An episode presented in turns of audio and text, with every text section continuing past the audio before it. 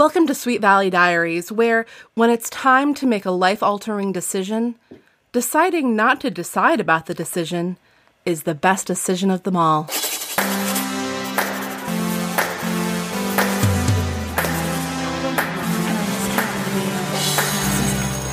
Book number 46 Decisions. Is this the end for Robin and George?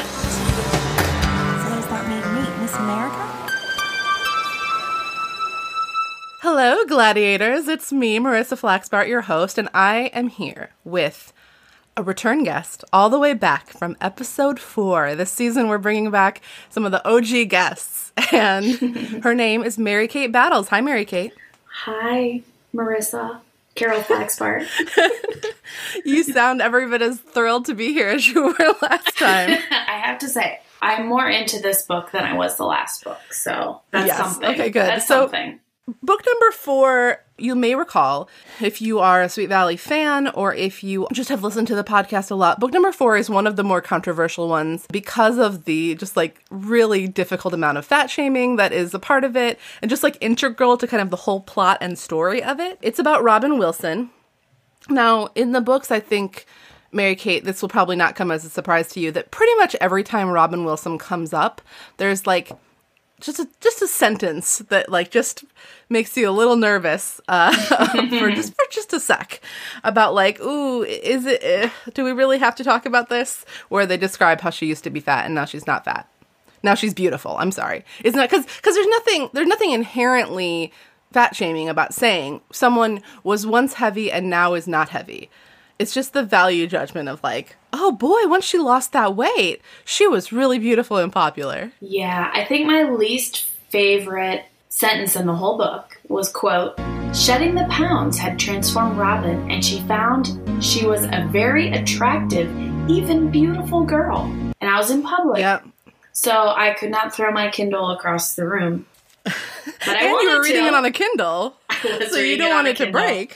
You're right. I have my handy paper back here, so I could Ugh. totally throw it, and I would I not have, have. to worry. yeah. Well, this is we're jumping ahead a little bit, but I think just to get it out of the way, uh, there was a, a, a part of the book that I got to that I felt like really encapsulated the way that this book is making an attempt to not place quite so much of a value judgment on the whole Robin's weight weight loss thing, and then by the end of the sentiment has like failed in that endeavor. um, although it's important to note that for most of this book, Robin, it's just not an issue. Like, this is not a book about Robin's weight. This is a book about other things in Robin's life. This character has moved on from her past problem, and now she's got a new set of problems. Um, just to show, go to show that even slender people have problems. They do? Um, okay, so okay, it's on page ten, so it's really, really early, and this might be continuing on from the part that you just read, Mary Kate. For years, Robin had been overweight. Eating had been the biggest part of her life, and it didn't seem like a problem until she ran into Jessica Wakefield in the Pi Beta Alpha sorority.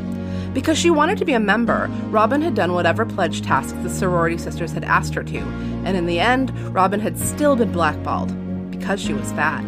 So there's the start. The start is like, can you believe what these bitches did? And it wasn't a problem for her that she loved to eat so much. After that, Robin started exercising and dieting seriously, not to impress the girls in the sorority, but to prove to herself that she could do it. Shedding the pounds had transformed Robin, and she found she was a very attractive, even beautiful girl. There's the part you just pointed out. Yep. Since then, she had become co captain of the cheerleading squad and a very good platform diver, using athletic talent she had never known she had. But whenever she was upset or depressed, she had to fight the urge to binge on ice cream sundaes or pizza. So now, she, now she's binging. Now eating equals eating equals binging. Never mind the fact that all of the other teenagers in these books eat ice cream and pizza all the time, like at at Casey's, at the Dairi Burger, every single book. Okay, continuing. Robin's talking to Annie. Don't worry, Robin said. Every time I go to diving practice and see myself in a bathing suit, I say, don't eat, don't eat. So far, it's worked. So, God. just that's in in the course of a of a of a page. Basically, we've run the full gamut from like, hey, you know, Robin was still good before she lost the weight to like Robin sees herself in a bathing suit and tells herself not to eat. So, ugh, It's This girl it's hard. needs some some serious therapy. Um, Oh my gosh, she could really use a therapist to talk to in this whole book. That's she right. really needs one. And I mean, as we go on, which I'm sure we'll discuss, like her aunt and her mom, like she needs some therapy because she needs somebody who doesn't have a vested interest in her decisions. Yes. That is exactly, exactly right. I would say that everybody that is important to her has an angle on the big the big decision that she's making. And you know, there's no need to fixate on the weight thing, but it just seemed like coming off of our last conversation about Robin Wilson way back in in book 4, it was worth kind of checking in to how the book is handling this and I we got some feedback actually. I got some personal feedback from a friend after listening to that power play episode where she was like, "Wow, you guys were so body positive, and it was just so refreshing to hear." And I, I was so I was honestly kind of surprised because I felt like we were just having a conversation about the obvious, like, you know, being fat isn't bad. More importantly, it's not always and often not a factor of like self control. I think that's the problem with stigmatizing fatness because people argue about like health and activity, but like you can be the most active clean eating person in the world and still be overweight if that's what your body wants to be. So, anyway, Yep, for sure. I, I was so mad at you, Marissa, when I first started reading this book because I was like, again? She's I was going to say that was page 10. But you know what? The rest of the book really didn't focus on that. But like there was um a part where like Robin said like either that or I'll start stuffing myself with every fattening thing in sight. And I'm like, okay. And Please don't let that be the decision she has to make, like Yeah. whether or not to binge eat. Please don't. Please don't. And it wasn't. We skipped over the all important opening segment of this podcast where we talk about the cover. Do you want to talk about it at all? It's amusingly off center, first of all, just from a purely uh, spatial analysis kind of yeah, graphic perspective. design wise, it doesn't not great on the eyes. Um, but the characters are back to back, arms crossed, kind of like um, the Lucy from Seventh Heaven, who always had her arms crossed and was so angry. That's exactly what that reminds me of. And the people in question are Robin Wilson and her boyfriend George Warren. yes. Um, teen pilot George Warren, and I guess Robin Wilson is a teen pilot too, although she doesn't do any flying in this book. Oh, that's all George. Or they just talk about flying. They, They talk. don't actually They talk fly. about going on a date where they go flying and see shipwrecks from the air. Because like that's a normal high school date. It was so specific. Like George had this really big idea that that's what they maybe that's a thing people do. I don't know. I don't know from flying flying dates. I know I live in California, but nobody has invited me on a Cessna wreck search date, No? shipwreck spotting date Oh. yet. No, no. You need to keep, Maybe it- maybe you need the- to keep swiping until you find someone who's going to do that. I need to start swiping first of all.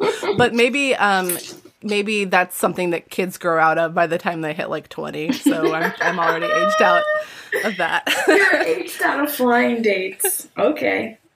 All right.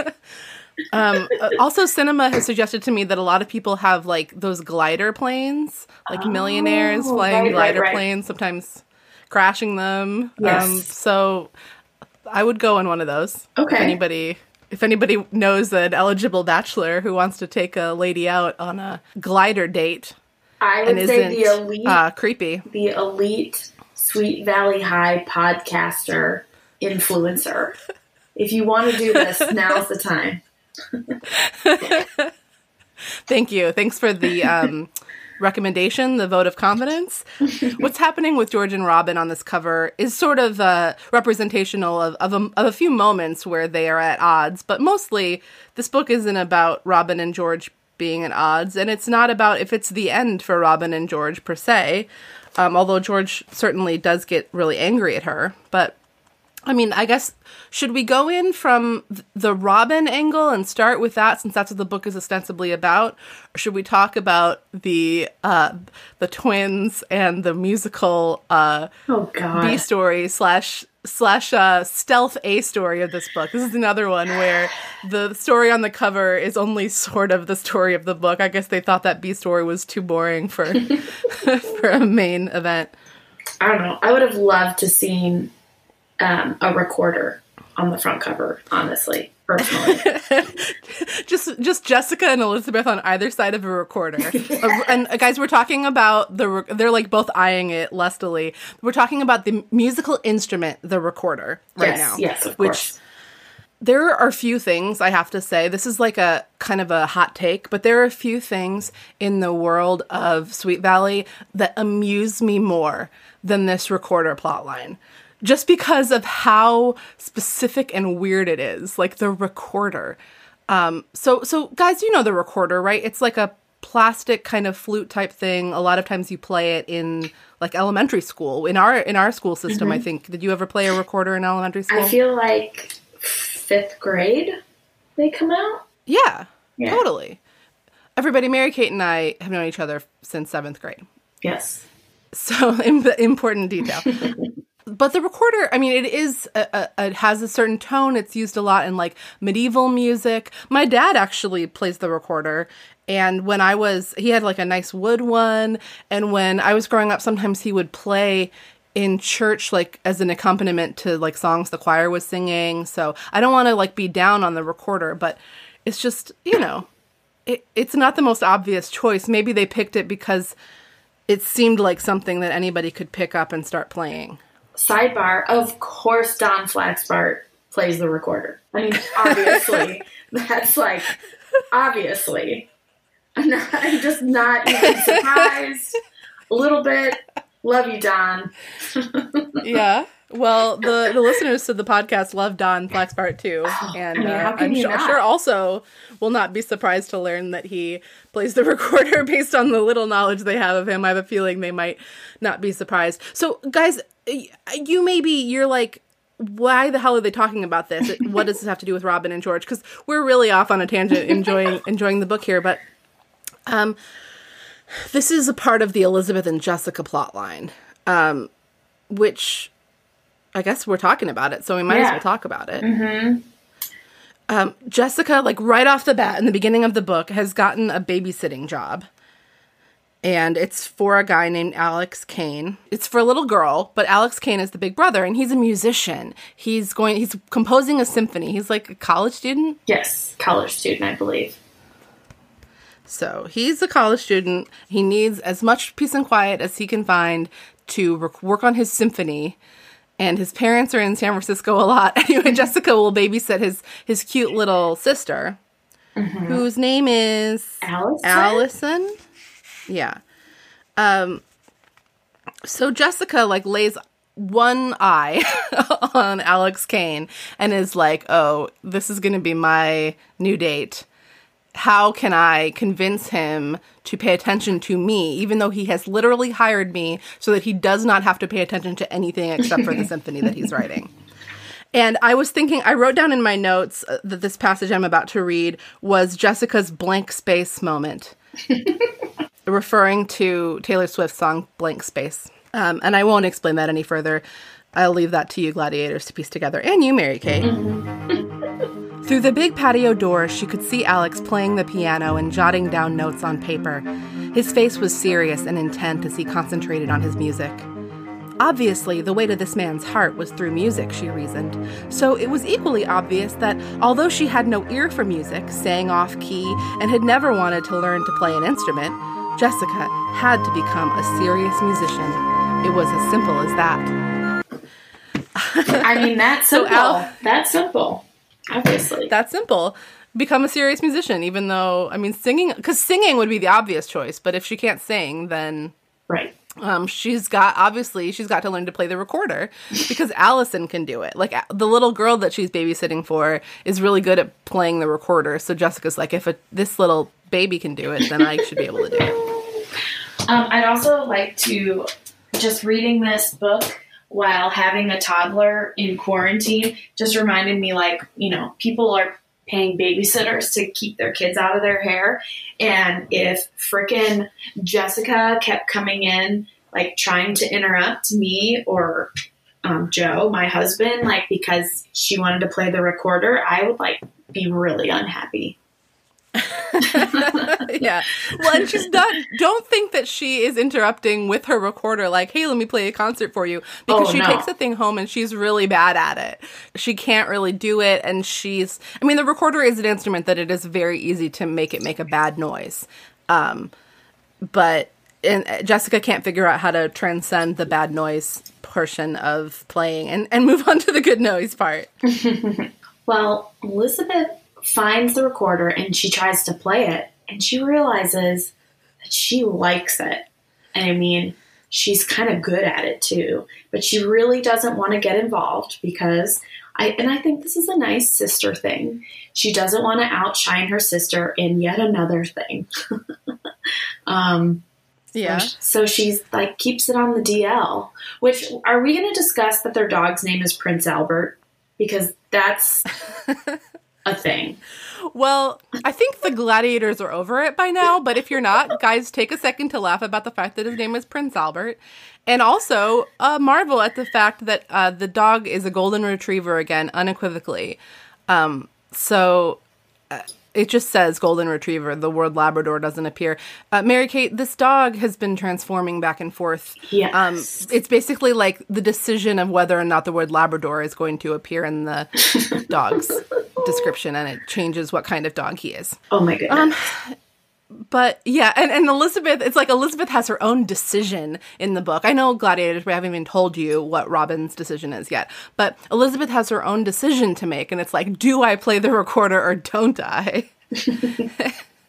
and she is uh yeah she's really determined not to but she's her talk to like her non-biased like third party is the dog. She's the dog is constantly there like looking at her holding the recorder considering playing the recorder thinking about practicing the recorder and accidentally playing it for a full hour.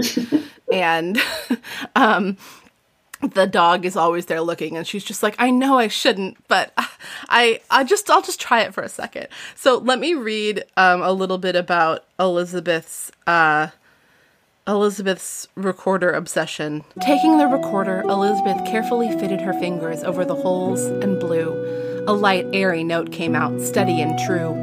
She handed the recorder back to her sister. Maybe you were blowing too hard.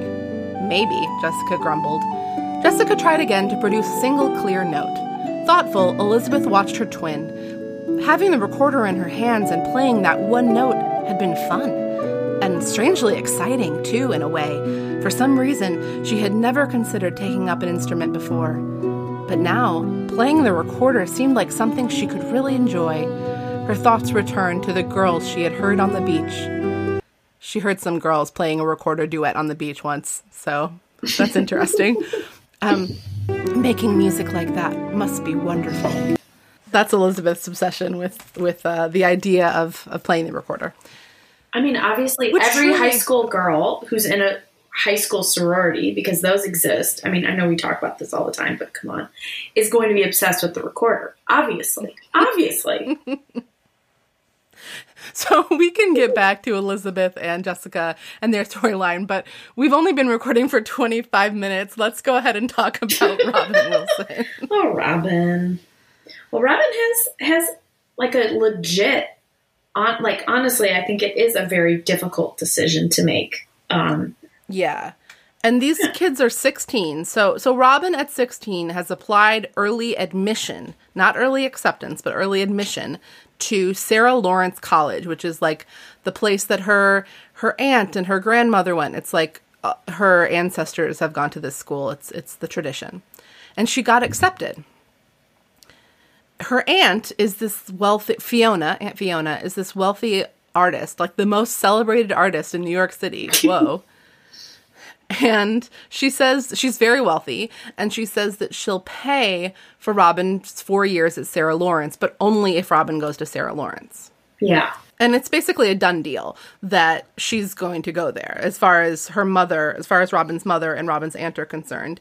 And Robin was excited about it. But the other thing, as we alluded to in that passage that I read earlier, is that Robin has gotten really into diving. So she's got a big diving match coming up. She's very good, almost as good as Tracy something. Who is her neighbor and also her diving competitor yes. and then she's got this boyfriend, George. So these are the two sides of Robin's Robin's dilemma. The the interested parties we alluded to. On the one hand, she's got her mom and aunt who are like, definitely you're going to Sarah Lawrence. Obviously you're going. How could you be so ungrateful to turn down an opportunity like this? Oh, and also you're going a year early. Like, this is it for you. You're going to start college in the fall. And then on the other hand, she's got George, who is like, of course, obviously, you'll want to go to college in California. You'll get a diving scholarship. Don't worry about paying for it. Or there's other ways, and we'll be close. And you don't want to, obviously, you don't want to leave California. Like, we know that. And both both sides are kind of enticing and also she's kind of resentful of both of them what do you think Uh, yeah, and honestly, I would be resentful too. Um, Yeah. She doesn't know what she wants yet. She's 16, and it, she says it over and over in the book. Like, she's just not ready yet. She's not ready for college. And I think any student that age who is mature enough to realize that, you know, that should be respected. Yeah. and neither party is asking her what she thinks they're both telling her what they know she thinks Yeah, nobody asks her anything.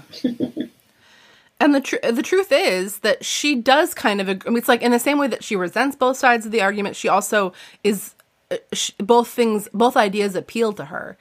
And maybe part of the problem is that neither of them are really her idea. So maybe she wants to come up with her own plan for for what she's going to do for college. And I think is resentful. Like my doesn't doesn't what I want even matter. Obviously not. but an important plot point at the beginning relating to George is that Robin is starting to talk about this with people. Like she told Jessica, she somehow, I think Jessica like caught her crying about it at the end of the previous book, is what happened. right. And then she's telling her good friend Annie Whitman, who gladiators may remember as the wrong kind of girl, a character that is very dear to me because that book was the book that got me started on my whole Sweet Valley High obsession uh, as a young adult.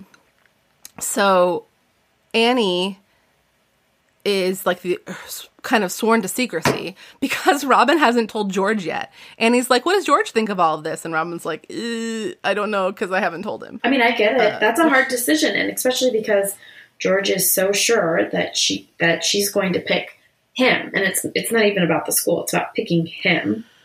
Um, Well, yeah, and before she even tells him about the whole the situation at all, like the fact that she she hasn't even told him she applied to Sarah Lawrence at the outset of this book. Right. She has kept the whole thing secret from him. I think it's one of those things. I mean, I can as my I can judge Robin for this, but I can also relate to it. It's like when you think that like there oh there's no point in getting anybody all worked up about this until I know there's something to get worked up about. So, you know, she applies to Sarah Lawrence thinking, "Oh, she won't get in. She's a high school junior."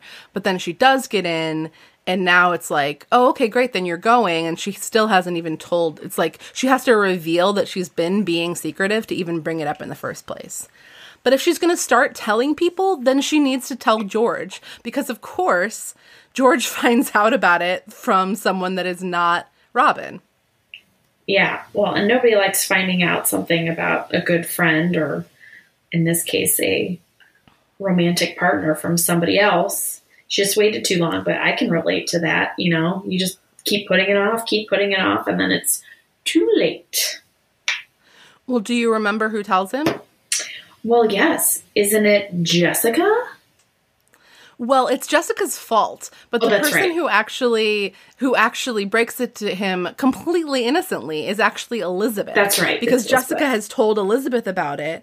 Yes. Like they're just, you know, they talk are talking in the cafeteria like, "Oh, what's going on with Robin?" And Jessica's like, "Oh, you wouldn't believe it. She's got into Sarah Lawrence College and um you know, Jessica's not really friends with Robin, so she doesn't know all the nuance of the problem. And so Elizabeth doesn't get any of that either. Elizabeth just innocently runs into George at the library, which that was a funny scene. Like everybody in Sweet Valley High is at the library doing, like, reading things that are appropriate to their character. Like uh, Bill Chase is reading a magazine about surfing. And if with his always like burned, sunburned nose or something, I was Yes, like, okay, exactly. all right. So um, Elizabeth, all she says to George is like, "That's so exciting about Robin," and George is like, "What are you talking about?" And Elizabeth's like, that she's going to college in New York, and then immediately realizes by the look on George's face that she's blown it. Yeah. But does she call Robin and apologize? She does not. Oh no. Because she's too busy thinking about the recorder. and she's working on a history paper about the Constitution. yeah, which she doesn't like. Well, she likes the Constitution, I think, but she's being very hard on her writing for the paper. Yes. There's a part where it's like this whole beautiful passage about what the value of the Constitution is opens a chapter, and then it ends with, in italics, the word, yeah. Yeah. Because Elizabeth is like, oh, this is so boring. I can't believe I wrote this sentence. So here we are. George is so mad at Ge- George is so mad at Robin, and when he confronts Robin about it, he says, "I just thought it was, you know, it's great to find out from somebody else that you want to break up with me." that's how, that's where he jumps. Ugh, George. That's um very I don't know what the right word is, but that's a bad partner right there. I mean, they're really leaping to conclusions. Well, so George leaps to that conclusion, which I know I was very, I was really frustrated with George because it's like you didn't even ask her to verify if it was true. You're assuming that this is true. And then you are assuming that it's, it's like you're making it about you, Obviously. which is not, it's not. and George is older, so he doesn't have the I'm 16 excuse either. He's like 18. I realized as I said that what a dumb argument that is. But he's an 18 year old boy. yeah. Um, but then Robin jumps to her own really upsetting conclusion, which is that Annie must have broken her confidence and told George her secret because Annie's the only person that uh, Robin remembers telling about this. Well, she even And- mentions that she told Jessica, but it had to be Robin. It had to be Annie. Or yeah, yeah, Annie, sorry. That's okay. She, yeah, and so she and she t- accuses Annie like publicly of breaking her trust, and Annie denies it angrily because, of course, she's upset Yeah. at being accused. And Robin doesn't care at all. Like she, she is sure, which that is that made me mad. I, I, I was really upset with Robin about that. Yeah, and I mean they had a whole dish scene at cheerleading practice, and they decided to do the pyramid without her because she was too mad. Oh, she yeah. walked away. I don't know how you do a pyramid with, with one less person, but okay. Clearly, I'm not a, a cheerleader. That's true. They do say that line. We can do the pyramid without her, but I don't know exactly how that works. pyramid you're doing, ladies, but I don't know how that Maybe works. it's just like a three person pyramid. they just do a real short one.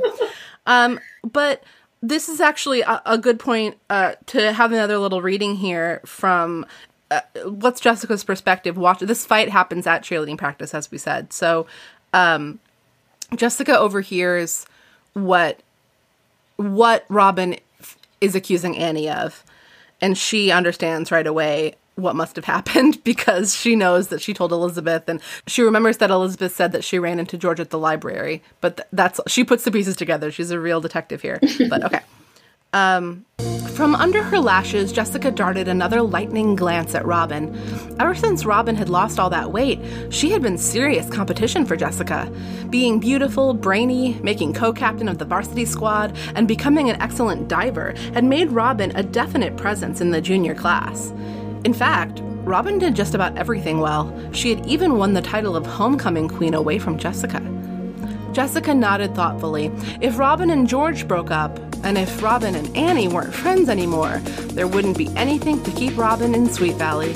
And as far as Jessica was concerned, it wouldn't be a very tragic loss. So, all things considered, Jessica didn't think she would set the record straight on who told George.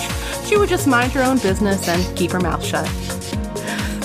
What So- a bitch. Yeah, she's like, let sleeping dogs lie. Or they're not sleeping, I guess. It's just like, let's let this unfold naturally. I don't need to further intervene. Poor Robin, though. I mean, I'm I'm mad at her about Annie, but everything else, it's like all of the scenes with her mother and her aunt. Her aunt comes to town, and it's basically like when she talks to them, they're like, "How could you even?" Th- I mean, Aunt Fiona isn't doesn't even know that uh, that Robin is considering not going to Sarah Lawrence. But her mom is just like, how could you even think about it? And it sounds like Aunt Fiona really has a lot of power in their family because she gives them money and she's helped them out a lot. yeah, it's kind of icky, but um, and then we haven't talked about the, the side plot with the with the aunt where for some reason if she if Robin goes to to school where she wants her to in New York, the mom gets a new kitchen. Yeah. I feel like the book doesn't even really explain it very well. No, like But- she'll be so happy that she, that Robin's going to school and like carrying on their legacy that she'll redo the kitchen for her sister. Yeah. which is real, real bizarre, but okay. You know, families are weird. Let me read a passage about this where Robin has just told her mother for the first time that she's considering not going to Sarah Lawrence. And um, her mom just really scolds her, like, how could you ever think about, like, it's four years of college. And that much you can understand her mom's perspective. Like, she's paying for four years at this great school, you got into it, how could you turn this down? But the mom is is fairly cruel about it she has a moment one moment of compassion where she says well i know it's scary to go so far away honey but really i can't understand how you can be unsure about going at all. Your aunt has always been so generous to us. I don't know what we do without her. Is it so much to ask to go to a school that will make her happy Robin met her mother's eyes and felt hurt and confusion rippling through her. Didn't her own happiness matter, or wasn't she allowed to take that into consideration? She felt tears prick her eyes and turned away quickly. And what possible reason could you have for turning down such an incredibly generous offer, may I ask? Mrs. Wilson went on, her irritation becoming clear in her voice. Keeping her face averted, Robin said in a low voice, I thought I might want to stay in California for for diving, and because of George. Oh, Robin, Mrs. Wilson turned back to the sink and began clattering silverware around. How can you be so selfish and immature? she demanded, her voice throbbing with intensity. I'm really surprised at you. I always thought you were more responsible and grown up than that. Stung, Robin bit her lip to keep from crying. She didn't know what to think. She was getting more confused each time the subject came up. I'm not being immature, am I? Robin asked herself silently. I just haven't made up my mind yet. From the corner of her eye, she saw her mother grit her teeth as she tried to shut a cupboard door that always stuck.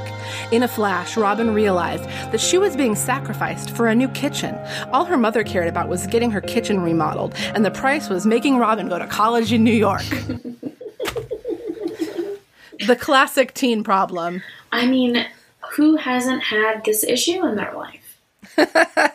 But bless her heart, like in the next sentence, Robin is like, and she can understand why her mother would want a new kitchen. It's like she's seeing all angles, and that's that's really torturing her. Um, and then so I don't know. The aunt comes to town, and Robin just can't like bring herself to to say, "Listen, I haven't decided yet." And the aunt is quite a character. Oh, yes. Yes. And I mean, I get it. I think there's a lot on the line. And um, we haven't even mentioned that her big diving competition is coming up.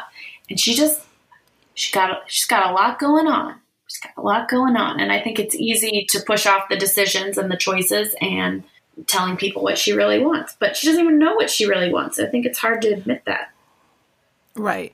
Because going, it's not like going to Sarah Lawrence would be bad. Right. It's just that I think it's really just is that she's not able to make her own decision and, and she's not ready, as we said. So the, finally, the aunt has had this show in LA. That's why she's in, in Sweet Valley because she's had an art show in LA and she's sold a bunch of big pieces and, and she takes the family. Robin has two younger brothers and I don't know, no dad. So Yeah, they don't The- mention like this dad. I mean, obviously they're divorced, but like, is the stepdad or no? There's not a stepdad, but the dad doesn't No. get to have any say on where her daughter's going to school or Maybe it came up in some past book, but it is not even mentioned in this book. But Yeah. the number of uh, Sweet Valley students that are living that are being raised by single mothers is that is ticking up. or fathers, as they talk about at the Oh, very that's end of the true. book. That's true. Yeah. The uh, Dr. Porter, Yes. who will come up in the next book, a single father. Yeah. yes, So she they go to the Cote d'Or in Malvina, the French restaurant, and the Aunt Fiona says she's going to order for everybody, and I like that she says cokes for the gentlemen. yeah. Yikes! it's another one of those annoying things.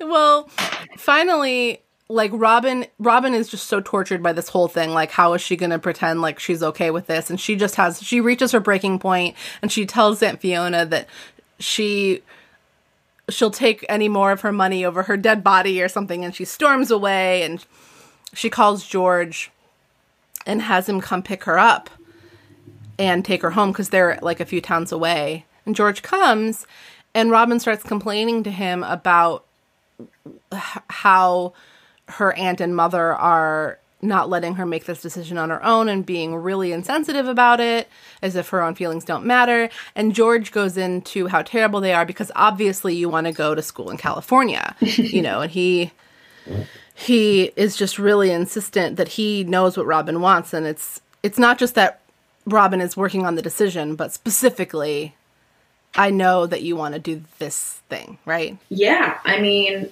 that's just not cool. And, you know, as we'll find out later in the book, he does come to his senses, which, like, I'm just surprised that an 18 year old came to his senses in, in such a sensitive way. But, like, you know, he wants what he wants. Well, gladiators, who do you think uh, is the missing piece of the puzzle that allows everybody to have clarity of mind and it just straightens everything up? Because if you guessed Elizabeth Wakefield, you're right. But like her, her meddling is very, very minimal. So to her credit, she finally picks up the damn phone and calls Robin to say, "Hey, I understood from Jessica that maybe there was some confusion. Uh, uh, you know, I I saw George at the library. I mentioned to him that you were going. I didn't know it was a secret. I'm so sorry." And Robin, this is that's very night, like the night of the uh, Cote d'Or dinner, and George has dropped Robin off, and Robin is like, "Man, George doesn't really get it either." But they don't. Ha- they haven't had a fight or anything. Like Robin hasn't told George that he's also making the mistake of presuming that he knows what she wants instead of asking her. And so that's cleared up, but Robin now feels like shit because she uh, falsely accused her best friend of betraying her. And then Elizabeth steps in again the next day. It's like Robin is is going to sleep and she's like, "Oh shit, my diving tournament is tomorrow." like poor thing.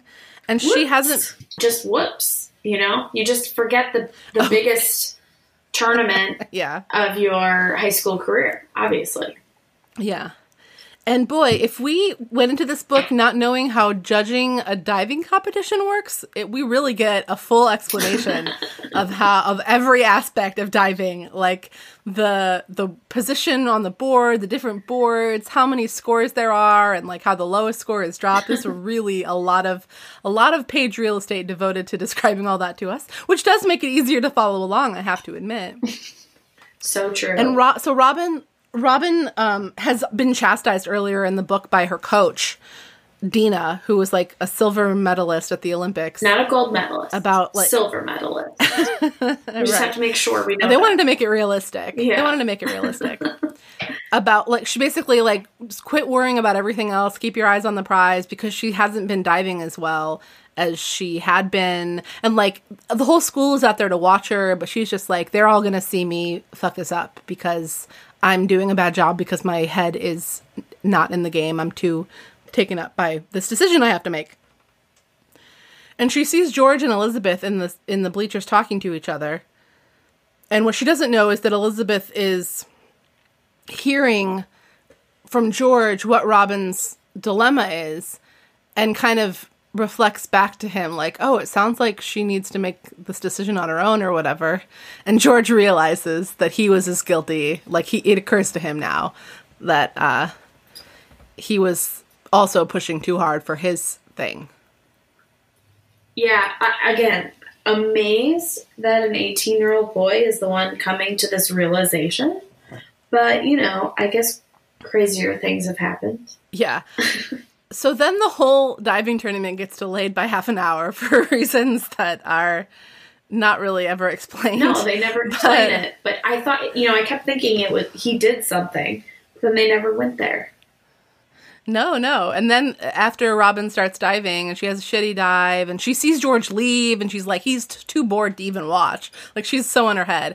But then he returns and he's got Aunt Fiona, he's got mom, he's got the two brothers. They're all there to watch her and she crushes it. She has all these perfect dives and she she beats they're the hardest dives so they have the highest difficulty rating and we learned all about diving and she beats that tracy who do you remember what George how George said he really um finally convinced Aunt Fiona to come watch Robin? Yeah, so at the beginning, when Fiona comes to visit, Fiona makes a remark that she hates the neighbor's um, yard decor. And so the way that he convinced them to come it was that Tracy's family actually lives in that house with the atrocious yard decor. And of course, the aunt was like, Well, then I just have to go to this diving competition that I said I would never go to and root on my niece so that she can win the diving competition. Obviously. Obviously. uh yeah. So that's how that goes. It is it's it's it's funny and it's like a fun callback, except that it's so convoluted that it's hard to I hard think to it would be great in like a teen movie. I could I can see this playing out in a teen movie, like them sitting in the bleachers and like saying, "Well, you know, that shitty yard decor." it's, it's hard in a book. Yeah. I mean, Ro- Robin sees them all watching and she has this moment of clarity. She knows exactly what she's going to do. Suddenly, she understands that she doesn't have to decide. Like, she doesn't have to go to college early. She can spend, she wants to stay in Sweet Valley. She's not ready to go to college and she'll decide during her senior year of high school wh- what she's going to do. Yeah, fair. She realizes that she can make the decision. uh, especially um, prescient of Robin to think like, oh, I'll put it off till senior year because what we know about Sweet Valley High is that senior year is never coming. They're going to be stuck in junior year forever. That honestly sounds like a, a nightmare. I, I know you might agree with me, Marissa, but tell me that doesn't sound like a nightmare. Yeah, junior year was okay, I guess. We should talk about it in uh, extra drama. We can talk about high school since we went to the same high school. Um, and, and of course, Robin kills it. She wins the competition, and her family is very understanding. But the big thing is that her aunt says that she'll pay for any college. She like understands the error of her ways, which is the biggest like miracle of the whole book. That suddenly the aunt just gets it. Yeah, they don't really tell us too much more, but I would have loved to known like the conversation. I want to hear the conversation he had with the mom and the aunt to convince them to come to a diving competition. Yeah. It's all very happy for Robin, and it's sort of like I- alluded to in my opening, like the the decision that Robin ends up making is to not decide at all. But that is in this case the right decision for her, I think. Um, but let's go back to Elizabeth and Jessica. Um, so Jessica has continued throughout the book to try and get Alex Kane's attention. And as long as we're going to talk about this, I think that there was one boy that I wanted to read the introduction of him. Um, and that's Alex Kane. Oh yes, please, please. Who's a beautiful boy? Who's a beautiful boy? I'm in danger of losing my head. So let me read you the handsome Alex Kane. Here is how he is described. She stopped in her tracks when she saw him. For a long, heart fluttering moment, she couldn't think of a thing to say. Alex was undoubtedly one of the best looking guys she had ever seen. The same soft blonde hair that framed his sister's pixie face curled behind his ears like gold silk, and intelligence and sensitivity sparkled in his eyes. Hi, Jessica. Thanks for coming, he said warmly, walking toward her with his hand outstretched. I really appreciate your helping me out this way. Staring into his deep brown eyes, she shook his hand mechanically. I see you've already made Allison's acquaintance, he drawled, smiling down adoringly at his sister. Suddenly, the thing Jessica wanted most was for Alex Kane to look at her like that. Here was a gorgeous college student who was sensitive and creative and devastatingly handsome. Instantly, Jessica pulled herself together and began to plan her strategy. Yes, because what every teenage girl wants is that their crush to look at them like they look at their six year old sister. yeah, it's sort of gross. So we do have, like- weird, a little weird.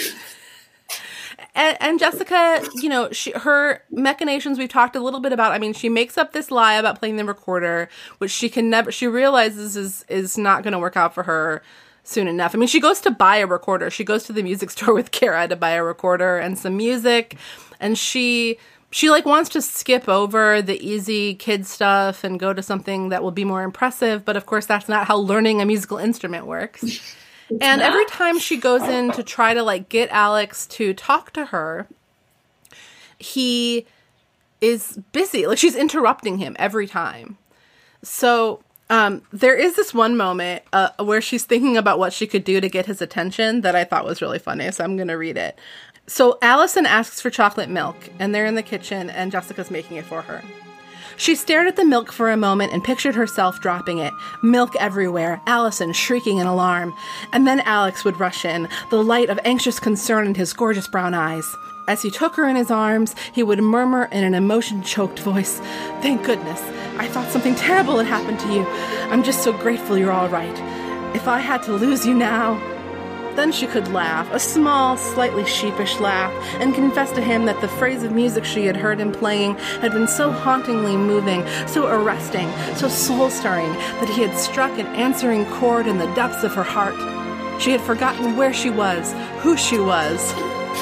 Jessica? She jerked to her senses. What a lousy idea. I just have to clean up all that milk. I'm wearing my best sandals, too.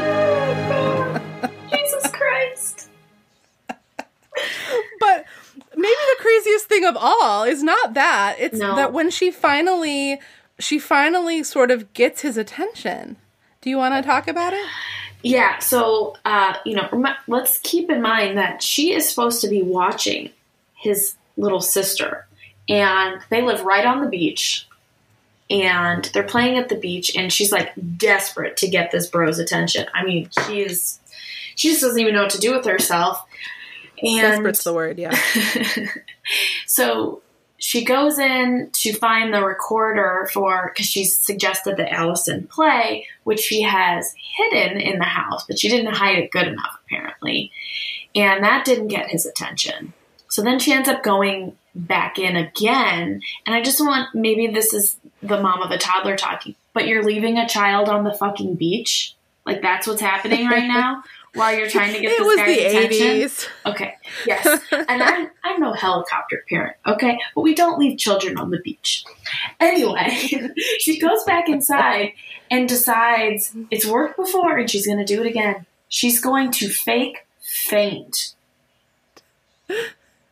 Cause that's a Yep. thing. She, so she's just standing there and he's looking at her and she's just like oh i feel and then she collapses on the ground She really wanted him to catch him, but I, I feel like they're really um, painting him to be like kind of an awkward, good looking guy, and uh, he does not catch her. Yeah and i would say to his credit it could just be that he's not objectifying the 16 year old babysitter well, you would you hope. know, he's not thinking of her that way. But then uh, what happens instead is her plan kind of works. You know, he gathers her up, he takes her to the couch, and he basically says, Hey, so I'm going away to Juilliard, but you know, maybe in a couple of years I could give you a call. And this, nothing could turn Jessica off faster than the suggestion that in a few years she might be able to have a long distance relationship with this guy. I just couldn't believe like- how offended. I mean, she's like legit offended. They they spend a lot of time talking about how offended she is about this. I just thought that was and weird. it's like a it's like flipping a switch yeah, she's she's just like instantly turned off yeah. Um let me see actually if i can find it uh because i thought it was really funny um so as soon as he says the word new york and he says, uh, But maybe in a year or two when I come back. Not a chance, she retorted silently. No long distance relationships for me, especially one where I take second place to a piano. I don't care how gorgeous you are. She glanced casually at her watch. Oh, look at the time. It's 5:30, time for me to go. I'm feeling much better now and I have a date tonight with my boyfriend, she added quickly, hoping to squelch any hopes Alex had for their getting together. Sorry I can't stay any longer, and good luck with your symphony. Bye! With a glittering smile, she hopped off the couch and went outside to wave goodbye to Allison. Then, without another look at Alex, she headed for the door. In spite of his irresistible good looks, Alex Kane had turned out to be one for the reject pile. No sooner had he noticed her than he was setting them up for a long distance relationship two years in the future. And getting committed to a serious relationship was the one thing Jessica didn't have in mind. No thanks, she muttered as she hopped in the car. I'm not waiting for anybody. The hell, Jessica. It is weird because, like, if she had just said to him, like, "Oh, okay," like this is so he was proposing that they could date in two years. Like, there's no, like, I don't know. It was weird, and the whole second to a piano thing, like, that would have been true at any point, Jessica. like, you- this is the one thing you know about him. So, Yeah. anyway, it was funny, but it was just so strange. Just it, the the turn on a dime of it. It, it. I guess it just goes to show that Jessica is all about the hunt. And the moment she caught him, she was like, Exactly. catch and release. Yeah, she's not Like, interested okay. once she can reel him in. I think that's it. Yeah, she she wanted to prove to herself on some level that she could attract him, and She loves those did attract him in the end. Yeah. Oh, duplicity. My name is Jessica. I mean, Elizabeth doesn't really have much more story. Like she served her purpose. She's you know writing for the paper. She's doing her Elizabeth stuff. Um, the one other boy related piece of information I wanted to share is um, I don't know, we don't really have a name for this or a segment, so I'll just say it. Gray eye alert. We have a George Warren has gray eyes. That's one of the I, I hesitate to say this because it gets it gets into some weird eugenicist strange supremacy thing, but in the in the in the hierarchy of Sweet Valley, gray eyes is one of the best colors of eyes you can have. Obviously. So, Well, who and knew blonde George hair. Warren, dark horse. And you know, at the beginning of the book, they Well, talk George about Warren doesn't have blonde hair. They talk about being a size six blonde. I mean, that's mentioned like multiple times in the first oh, yeah. chapter. So oh, obviously, yeah. we know where all this is headed. Aquamarine eyes is definitely got to be right at the top because that's what the Wakefields have. Oh so. God, Everything the Wakefields has is at the top Got the it. hierarchy. But I think gray eyes is just a step down. Nicholas Morrow has gray eyes, and now George Warren. So Hmm. pretty cool. good for them. Some people might say that I have gray eyes, but not not the good kind. what? I don't know. Uh, Oh. I can cut that part out. Please don't. don't do that. okay. Um, so now having read this book, even though it's not too heavy on them, do you consider yourself an Elizabeth or a Jessica? I mean, I'm an Elizabeth. There's no way I'm a Jessica. I, yeah. there's no way.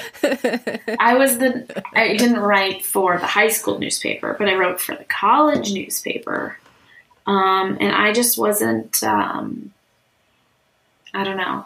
I wasn't pursuing like that. I don't know. I wouldn't have learned an instrument for a guy.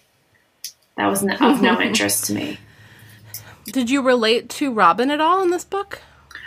Sure. I think, and especially when it comes, you know, to college decisions, I think that uh, it's so stressful. You know, we're from the Chicago area, and you know, I had to make a decision about where I was going to go to school, and I was, you know, being pushed to go someone somewhere a little more local, and not because, well, actually because of family legacy, but not pushed obviously like. Uh, like the aunt did in this book. But I, I mean, I understand wanting to to make your parents and your family happy about where you choose. Um, and ultimately, I chose to go to you know Washington D.C., which uh, the year after um, 9/11 was an, was an interesting choice by my family standards. Um, but it's where I wanted to go. But it was so hard to make that choice.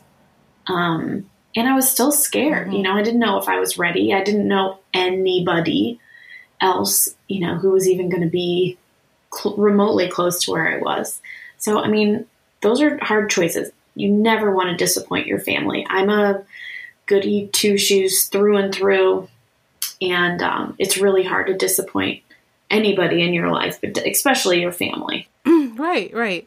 I am grateful that I didn't really have that family pressure in the same way, but I definitely I made I put that pressure on myself, you know, in my own choice of college. I chose a place that was a bit of a of a family legacy place and a place that both of my parents had worked at various points and even though the benefits of that no longer existed because um, my mother who had worked there had passed away. And also i think that the tuition cut that i would have gotten when i started thinking about that school no longer existed as a policy anyway.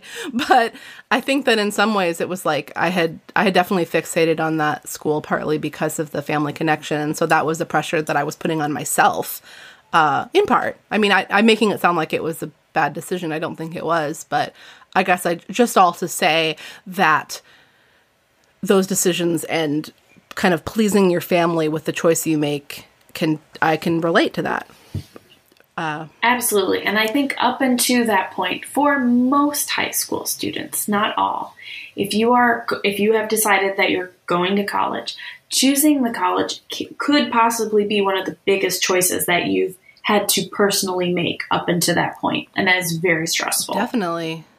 That's that's so true. Yeah, it is a it is a huge choice. And you know what? I was thinking as you were talking that it's hard to it can be very hard to make the decision and feel ready to start college even when you're finished with your 4 years of high school. So for Robin to ha- have to face it as a junior, um, I think that that's it's so strange how lightly her aunt and mother seem to take that part of it.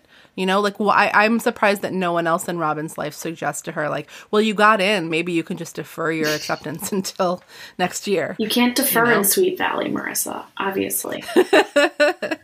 You can't defer because time doesn't pass. Right. So Right. uh, everything is deferred and nothing is deferred. Did we miss anything? Hmm. Did we miss anything? Um. I loved. I can't remember exactly who said it, but one of the boys in it said, "quote You know, college guys like me are big spenders." I really enjoyed that line. I think that was probably George. Yes, you're right. It was George. That was great. And um, well, I, I just wanted to say about Tracy. You know, first of all, they're technically on the same team. So what the hell, Tracy? Um, Yeah, there's a lot of rivalry between Robin and Tracy. yeah, Tracy needs to learn about shine theory, like stat. You know, um, she's just, um, you know, she doesn't shine unless everyone shines on her team, and she just, you know, she's got to learn it. It's just not very nice. Yeah. It's definitely um, Shine Theory and sort of like 1980s America mentality are don't really feel like they fit very tightly. And Gladiators, if you're unfamiliar with Shine Theory, um, well, that's a, a Aminatou Sow and Ann Friedman thing, right? Yes, it is. Yes, it is. So anyway, look it up. It's great, especially uh, my my uh, female uh, and female identifying listeners. But for everybody, it's a good policy, regardless of your gender identity, for sure. Yes. And they just wrote Um, a book and- together and called Big even- Friendship, which I think I have not read yet, but I have purchased. And I think that's a good Okay. book that all of us should read. You know? I wanted to, I, w- I really wanted to like pre order that book for you, but I knew that it was too risky because you were going to buy it for yourself. Yeah, I own it. I've got a stack of uh, literally a dozen books here that I haven't even cracked open yet. Um, you know, I have high hopes for quarantine, um, and that didn't happen. Not to uh, gloat, but I've actually been doing pretty darn good about reading during quarantine. yeah, yeah. Writing, not as much, but reading, I've been I've been doing very well with. Super Uh, jealous. well, Mary Kate, let's continue Uh, well, you don't have to be jealous. You know, you I mean, you've been doing important things too. uh, Mary Kate, it's such a thrill as ever to talk to you about about anything, but especially something so frivolous. Let's continue our conversation in next week's extra drama episode. And uh, gladiators. First of all, if you are looking for a photographer in the DC, uh, Maryland area, Mary Kate McKenna Photography is the place for the best pictures of you Oh, and your wow. loved ones. I didn't even That's what I would say. I didn't even pay for a sponsorship. Thank you. I'll give you free sponsorship. I I promote you for free all the time, and I live on the other side of the country. Aw. So not much help. Not much help to you there. But Mary Kate is a tremendously gifted photographer who's been running her own business for uh, quite some time, like over a decade now. So I'm 16 so years, of you. bitches. And you're going to tell all your clients uh, in your newsletter to listen to you on this podcast, right? mm-hmm. Yep. um, strong arming you. No, just kidding. Um, and uh, I am a podcaster. I have this podcast, and you're listening to it. But have you rated it five stars on Apple Podcasts? Have you followed me on Instagram or the podcast? Uh, Sweet Valley Diaries is the handle, and it's fun. I've also been tweeting more. Oh my gosh, I've been tweeting more at Sweet Valley. Did you know I'm at Sweet Valley? Hi? No, at Sweet Valley, not hi. My Twitter handle is at Sweet Valley. And it has been for a long time. I have my own personal Twitter too, but that's boring and I hate it. Sweet Valley tweeting is the only tweeting I care about. Um, and anything else you want to plug or promote, Mary Kate? Fucking vote. Oh, yeah, definitely do that. Do it now. You can do it now. Yes. Do it now. Vote, please. I found out that my ballot has been received. Yes. So I did a little happy dance. I was very I was very happy.